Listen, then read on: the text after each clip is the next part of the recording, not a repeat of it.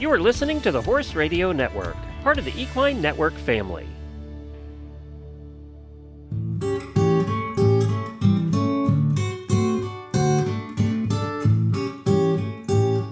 Welcome to this episode of Disease Du Jour on the topic of back and neck pain management in horses with Dr. Kent Allen. He's the owner of Virginia Equine Imaging in Middleburg, Virginia, and a founder of the International Society of Equine Locomotor Pathology, or what we all know as ISELP. I'm your host, Kim Brown, editor of Equimanagement. The Disease Du Jour podcast is brought to you in 2023 by Merck Animal Health. Allen received his DVM from the University of Missouri in 1979, and he's been practicing equine medicine ever since. Allen opened Virginia Equine Imaging in 1996 after selling the practice he formerly owned in, Virginia, in Arizona. Virginia Equine Imaging became the first privately owned and operated equine diagnostic imaging specialty clinic in the world. Thank you, Dr. Allen, for joining us today on Disease Du Jour to talk about back and neck pain management in horses. Thanks, Kim. Uh, appreciate it. And uh, it's a topic uh, that is um, near and dear to my heart because uh, I have, I back when I graduated from school, uh, way back in 1979, and my father was a professor at University of Missouri before me. And what what they would talk about for back pain is they say, oh, that's asymmetry of the gait behind. All you need to do is give them a little bute, uh, rest them, and then inject their hocks. And that was treatment for backs. And so, You know, it kind of always struck me as weird. Uh, and as I went on, I found out, gosh, that doesn't work very well and uh, then as we got to do things like X-ray and nuclear medicine, we go, well, uh, wow, there's a lot of bony pathology in the back. Um, and then, you know, along the way, I'd have people tell me, well, it's all saddle fit.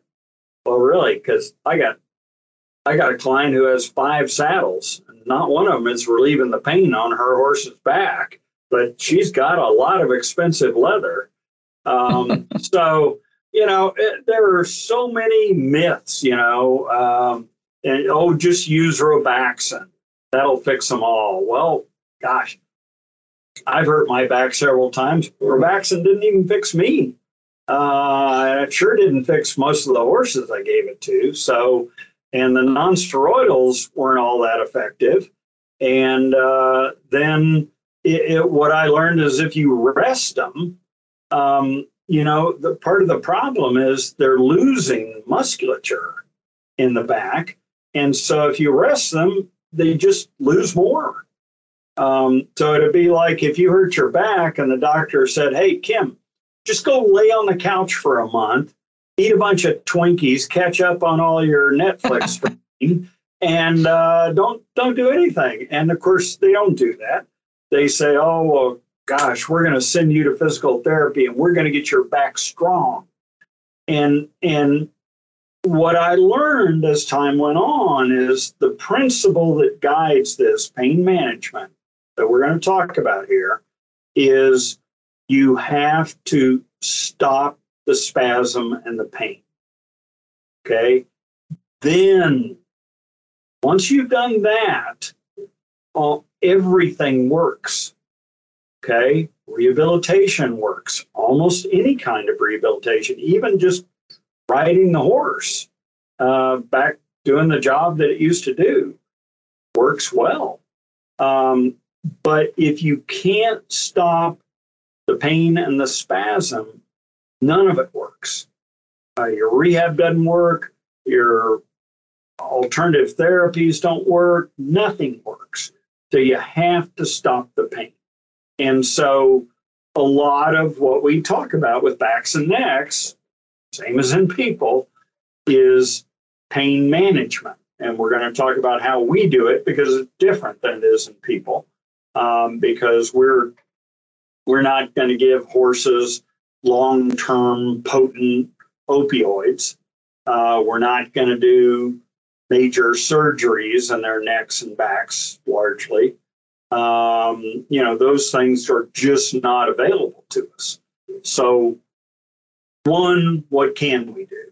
And you know, uh, uh, a saying that uh, I've I've had some fun with over the years is is one that's been attributed to me, which is that absent a diagnosis, medicine is poison, surgery is trauma, alternative therapy is witchcraft, and rehab is a waste of time. So you've got to get the diagnosis. And that's always been one of the dilemmas with back and neck problems is that they're hard to get the diagnosis. It, it takes uh, oftentimes, you know, advanced imaging, bone scan, radiographs, and if you're while you can look at, say, the top of the dorsal spinous processes, the kissing spines, with a portable X-ray. You can't look at the articular processes down deeper on a normal sized horse. Uh, it's just not possible. Uh, there's not enough x ray generation to do it. Uh, so you need these big overhead machines to do that. Or you can look at them with ultrasound, and that is possible. Now it takes relatively sophisticated ultrasound and it takes some experience at doing it and learning how to do it correctly. And then once you've learned that, that's the diagnosis. You have to learn how to do the guided injection into that area. We haven't even talked about what we want to inject yet. We're just trying to diagnose something. Uh, so, you know, what what practitioners I think need to grasp is if the horse has had back pain going on for a while and if it's you know not getting better with just kind of you know whatever you want to use uh, for low grade medicine treatment um, you probably ought to think about doing some diagnostics on this. And um, you know there are people largely in europe not in the united states that do blocks on backs and necks uh, that's relatively dangerous. And, uh, you know, there have been um, numerous papers come out about how many complications come from doing that. And when the complications happen, they tend to be of a major sort. Uh, so, best not to have that happen. So, I don't block anything. I do a really good job at imaging. Um, and I pay attention to the history and and try to, you know, this has been going on for a while. I look at the horse. There's muscle loss. This is not new. Um, and they say, oh well, you know, gosh, she's only a, a six-year-old. You know, he can't have back problems already. That's for like old horses, right? Um, but you know, an unpublished study that we did um, at our practice, we looked at 325 horses that presented for back pain. And there was a whole bunch of data we did on that. And there were actually so many variables. It just showed that you could treat backs medically and have success. But the interesting part to me was what do you think the average age was for when these horses presented to our practice for back pain? Oh, I don't know, 18, 20? Seems logical, right? Wear, tear, all that. Yeah. Six and a half. Oh my gosh. Yeah. Relatively young horses, horses that weren't doing all that much. So, what we have to change our paradigm as we try to diagnose this problem this is a developmental problem. This is happening at a young age to the horse. Uh, and then then it, you know, so it's present. If you went and x-rayed this horse at two years of age, you'd see it. Um, hmm. But the horse isn't really being asked to do that much. So it hasn't started to hurt the horse's back yet. Later on, give it a few more years, you start jumping that horse, you start doing dressage, you start doing reining with it, starts using its back. All of a sudden, wow, it's presenting for back pain. And how how significant that back pain is depends upon a lot of things the breed, the discipline. Is it a mare? Is it a gelding? You know, the, the chestnut mare syndrome is real. uh, it, it's not just a, uh, a, a, a, figment of uh, urban legend. Uh, uh, the, the young mare that all of a sudden her back hurts and she's can't figure out why, but it's every time you get on her, she's also going to figure out a default approach to the problem, which is encourage you to dismount and sometimes in an involuntary manner. Uh, so, you know, back pain is a complex diagnostic thing. You know, the more you can do of an imaging standpoint, you know, on kissing spines for the deeper structures, you need either uh, big x ray machines or you need nuclear medicine scans or you need you need to learn how to operate a sophisticated ultrasound and look at these structures and differentiate them. So that's the diagnosis part. Now, okay, you've diagnosed it. Okay, we've x-rayed it. It's kissing spines. It's articular process, osteoarthritis. Okay, what are you going to do about it? Well, I'm, as you, spoiler alert, what we talked about is that giving them a lot of Robaxin, a lot of nonsteroidals are not going to do much. Okay, buying them a new saddle is probably not going to do much. Um, it, it may be part of the issue, but if there are major bony orthopedic problems going on, saddle low grade medicine isn't going to do it. You know, what will do something? Okay, what makes a change? And I've, in a, my slide presentations, I've got four things I list as major game changers that we can do for back pain. And then I the next slide is what I call the secondary, and it's got about 20 things. Now, Gosh. none of them last for very long. They all work, but they all work for very short periods of time. The first group are the ones that last for a period of time. Probably number one on that is shockwave and shockwave therapy. There are papers now published on it. It's no longer just my opinion. Um, and so it works. It works best in the mild to moderate cases, not the severe ones where they're already bucking their rider off or they're having severe pain. Okay. So, but that is definitely something you can do. They're widely available. It's easy to do light sedation, you shockwave the horse. And I'll tell clients they'll come in and they'll go, uh, Gosh, do I need to go get x rays and everything? And I said, This is the first time you've seen the horse. It's kind of mild to moderate back pain. Uh, horse, a six year old horse. You know what? If I can manage this easily with shockwave, I don't need to know what your horse's problem is. I don't need all the diagnostics. I'm going to save you some money. If, however, that isn't the ticket, and you come back here, be prepared that we're going to get into this case.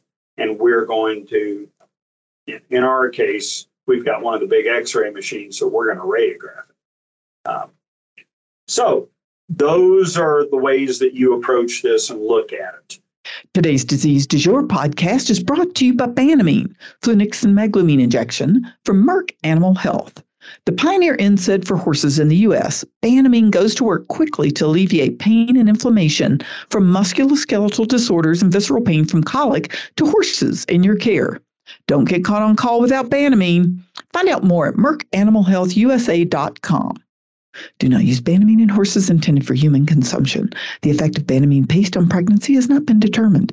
See product label for complete safety information.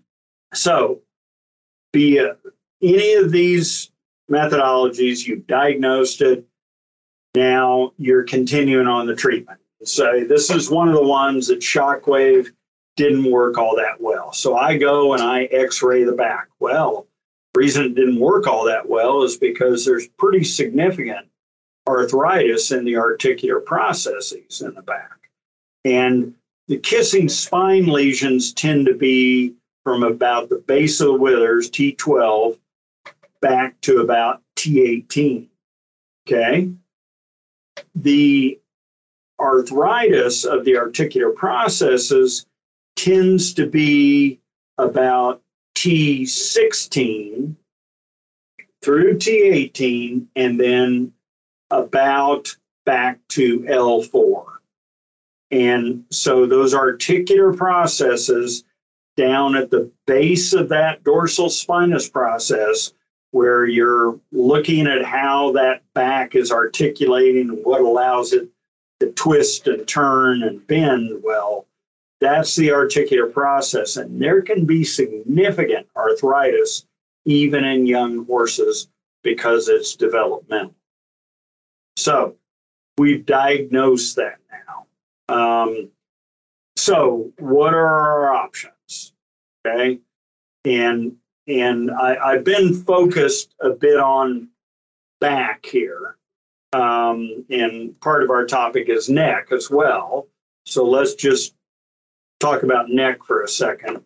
And neck can be a, another challenging area to diagnose because the owners come in and they're complaining and and it's not real obvious what's going on.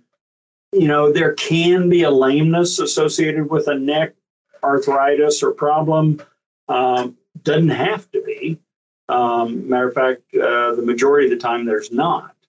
Um, but it can be that way. And so, one of the things that you look for is you look just simple things. Go get a treat the horse likes and do a carrot stretch side to side. And is it more restricted on one side than the other? That's a clue. Um, is it just real stiff and doesn't want to move its neck very much? Uh, that's another one. Uh, and and next can and the other question is, are there neurological symptoms? Um, because necks can be there can be wobblers, um, there can be osteoarthritis at the base of the neck, which can cause arthritis, and there can be completely separate issues such as EPM. Okay, and you've got to sort that out from a diagnostic standpoint as to which one of those it probably is. Um, so once you've done that, you've run your EPM test, you've you've kind of looked at the horse in detail, you've radiographed the neck. Um, now you're ready to say, oh, well, there's pretty significant arthritis happening in these dorsal articular facets in the neck. Uh, I'm concerned about that. Or um, there there's nothing but the horse is neurological. Well, now you've got to start thinking about other things.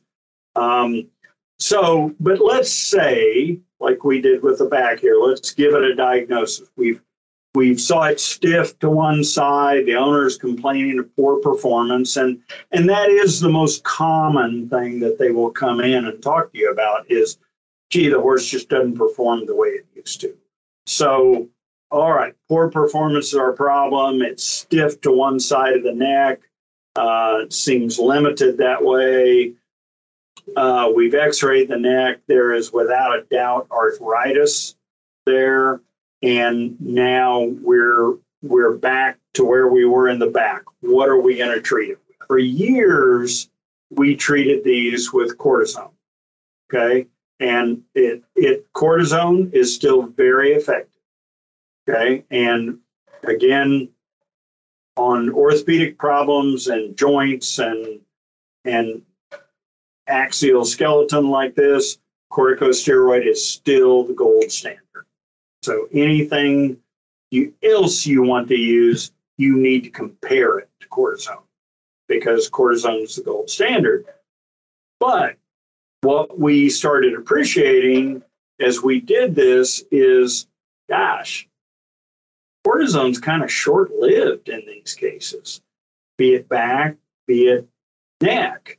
It just doesn't last that long. It it lasts longer in joints, in distal limb joints. Um, so doesn't last all that long in axial skeleton. That's disappointment.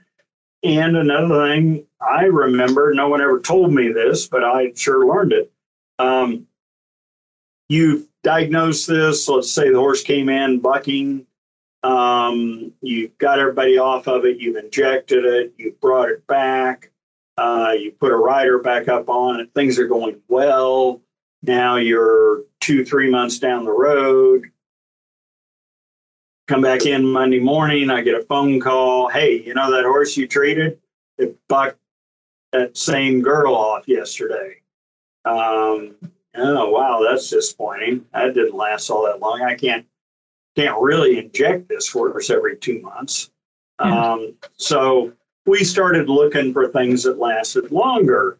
And this group of products called the orthobiologics showed promise that way, is that they lasted longer, uh, particularly in the axial skeleton.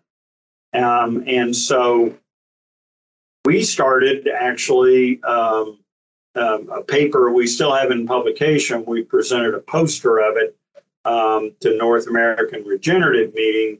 And what that's about is comparing the use of cortisone to the use of an orthobiologic such as PRP or alpha 2 macroglobulin into the articular processes of the back. And honestly, when we were collecting the data, we did it on the neck too, but then we go, this is going to become, you know, war and peace of papers. uh, it's huge. There's too much data. And so we just cut it to the back. And that the neck is still, that data is still sitting there waiting for us to do this. What we did was compare it, and we found a really interesting study um, that was done in China. And they did theirs, we did ours retrospectively. We went back and looked at the data. Um, they did theirs prospectively. They called people in and they said, We're either going to give you a placebo injection of saline, or we're going to give you cortisone, or we're going to give you an orthobiologic. You don't know which you're going to get. Okay. And so then what happened was, gosh, the cortisone and the orthobiologics both got better. Cortisone actually worked quicker, as you would kind of expect.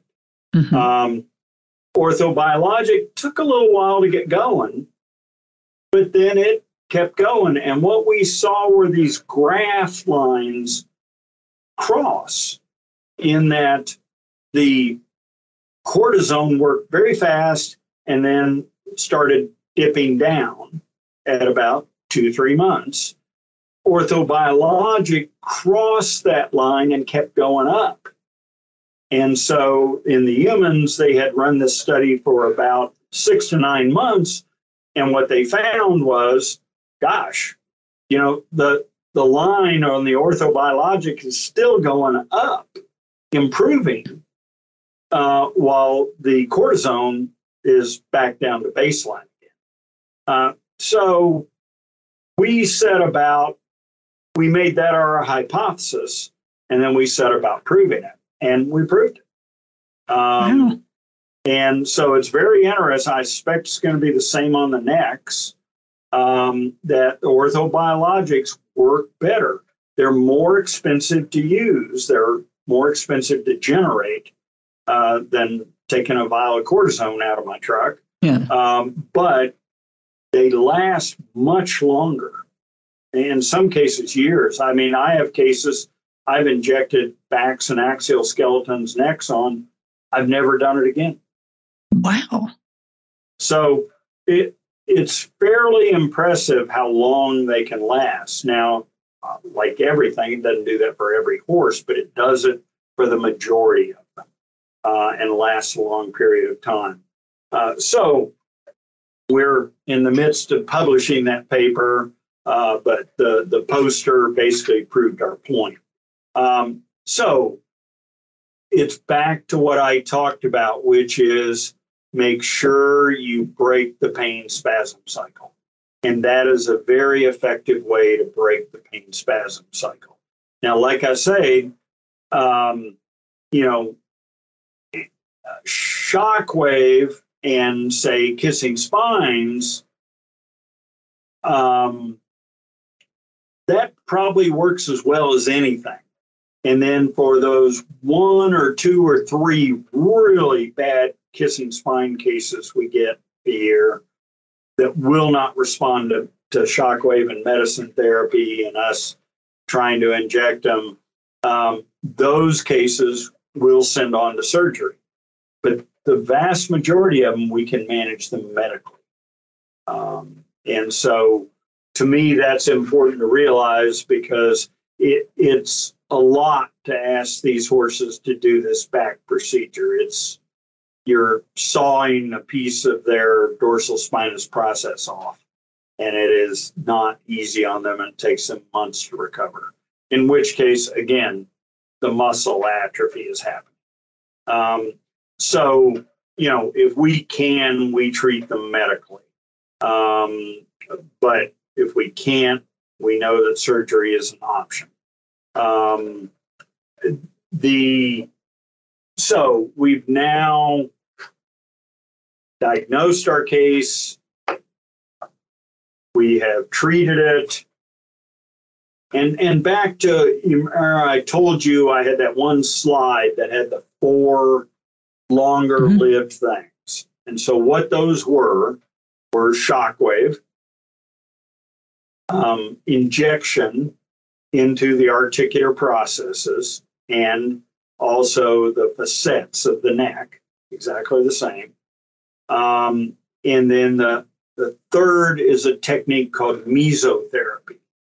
And mesotherapy is a technique where you inject um, sterile water uh, with a little bit of cortisone and a little bit of local anesthetic. And there are nerves right under the skin. This only works in the axial skeleton, okay, neck or back and you can inject that fluid right under the skin. The reason it's called mesotherapy, meso means middle. So the therapy is the middle part of the skin. And you see the bumps raise up as you do this therapy. It is interrupting that sensory nerve um, that's carrying that pain. So it doesn't care what the problem is, it's going after the nerves these nerves will regrow in time. But this is another tool to make it work. And commonly we will use it in conjunction with shockwave. Shockwave, the way it's working is it's actually down regulating the nerve receptors in the arthritic bone from either kissing spines or articular process osteoarthritis. And then the last one, the fourth one, is a bisphosphonate. And so in the United States, you have two choices of bisphosphonate either Tildren or um, Osphos.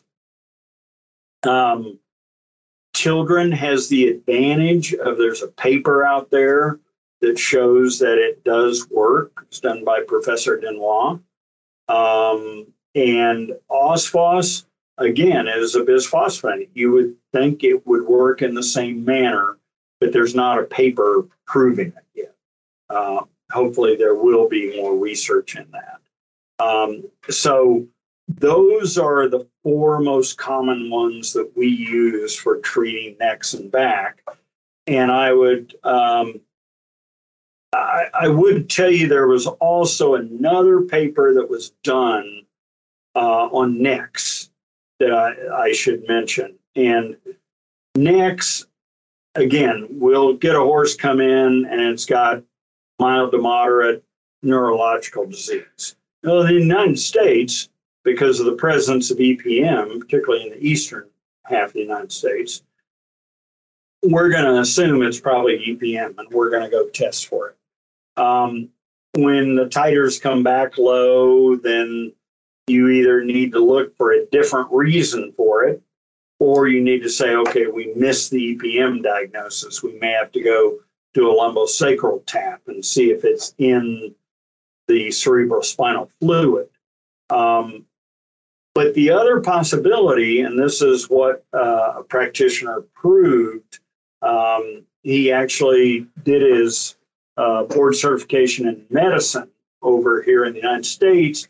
Then he went back home to England and he took a hundred horses with mild to moderate osteoarthritis, or sorry, mild to moderate neurological disease.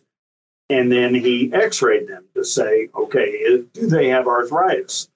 And he took a 100 of them that had arthritis of the neck. And then he injected all they, this is before orthobiologics became prevalent. Um, he injected them with cortisone, which, like I say, works. Um, and what he found was 75% of them got better. The mild to moderate neurological symptoms cleared up. Those horses were fine again. So, my takeaway from that paper was um, that's really important because if you have a mild to moderate neurological horse and it doesn't look like it's EPM or some other um, neurological disease, then you need to think about arthritis at the base of the neck. And if that's the case, exactly what we've just been talking about in the back guided injections with PRP into those facets is very effective. Very. Um, and will get these horses back, give them their career back. Um, you know, when people thought, oh, I, I can't even ride this horse anymore, these horses wow. will come back and do quite well. Um, That's awesome. So, yeah. And, and it's fascinating paper because, again, it goes directly to what our concerns are with axial skeleton problems. You know, what else are they affecting? And in the neck, they're affecting nerves. In the back, remember that you know we all talk about because we're human and we're we're bipeds that stand vertically. we talk about disc problems, but horses don't really have disc problems per se, not of the nature that we think about, because again, they're quadrupeds uh, with the spine being that long, you know, kind of horizontal structure. Mm-hmm in the middle of the horse. And so what they have is bony problems. And then to a lesser extent, um, they have saddle fit, um, soft tissue. But again, the soft tissue problems in the back, even like they are with us, yeah, they're horrible when they happen, but gosh, 99% of the time, three weeks later, they're gone. So um, I think you can't hang your hat on soft tissue problems, nerve problems in the back. It's more bony in the neck. It's bony, but it affects the nerves. Um, that's the difference. And then, like I say, um, what all these things work, but recently I can tell you the game changers would be PRP, alpha 2 macroglobulin, something like that, injected into these articular processes or facets in the neck, articular processes in the back. And you can make dramatic changes in these horses. That's and that's great. Okay, well, wow, that is that was a lot. I, I, wish I could listen to a whole day of you teach on that one because I, I've seen so many horses that have uh, been given up on because of some of the issues you described, and it's like, well, today they they might be able to get back and and get back into it. So, I, I would agree with you. I, I look back at cases I've had and and my past as a practitioner and realize, wow, I wish I'd have known uh, that I could have made the change, and I wish I'd have had these products to treat them with because I, I, I could have changed their career. Yeah. And that, that's that's it, it's interesting. But now you know, veterinarians do have these tools not only to diagnose but to treat. So that's that's great. And anyway, thank you, Dr. Allen, for joining me on this episode of Disease Du Jour. I've, I have learned a lot today, and I'm sure our listeners have too. And a special thanks to our 2023 sponsor, Merck Animal Health, for allowing us to have these conversations. And we invite our listeners to go back and listen to uh, Disease Du Jour on your favorite podcast platform. And if you have any questions or suggestions, send an email to me at kbrown. That's the letter K Brown Brown at equinenetwork.com. Disease du jour is part of the Horse Radio Network, the leading podcast network for horse lovers worldwide, and a division of Equine Network.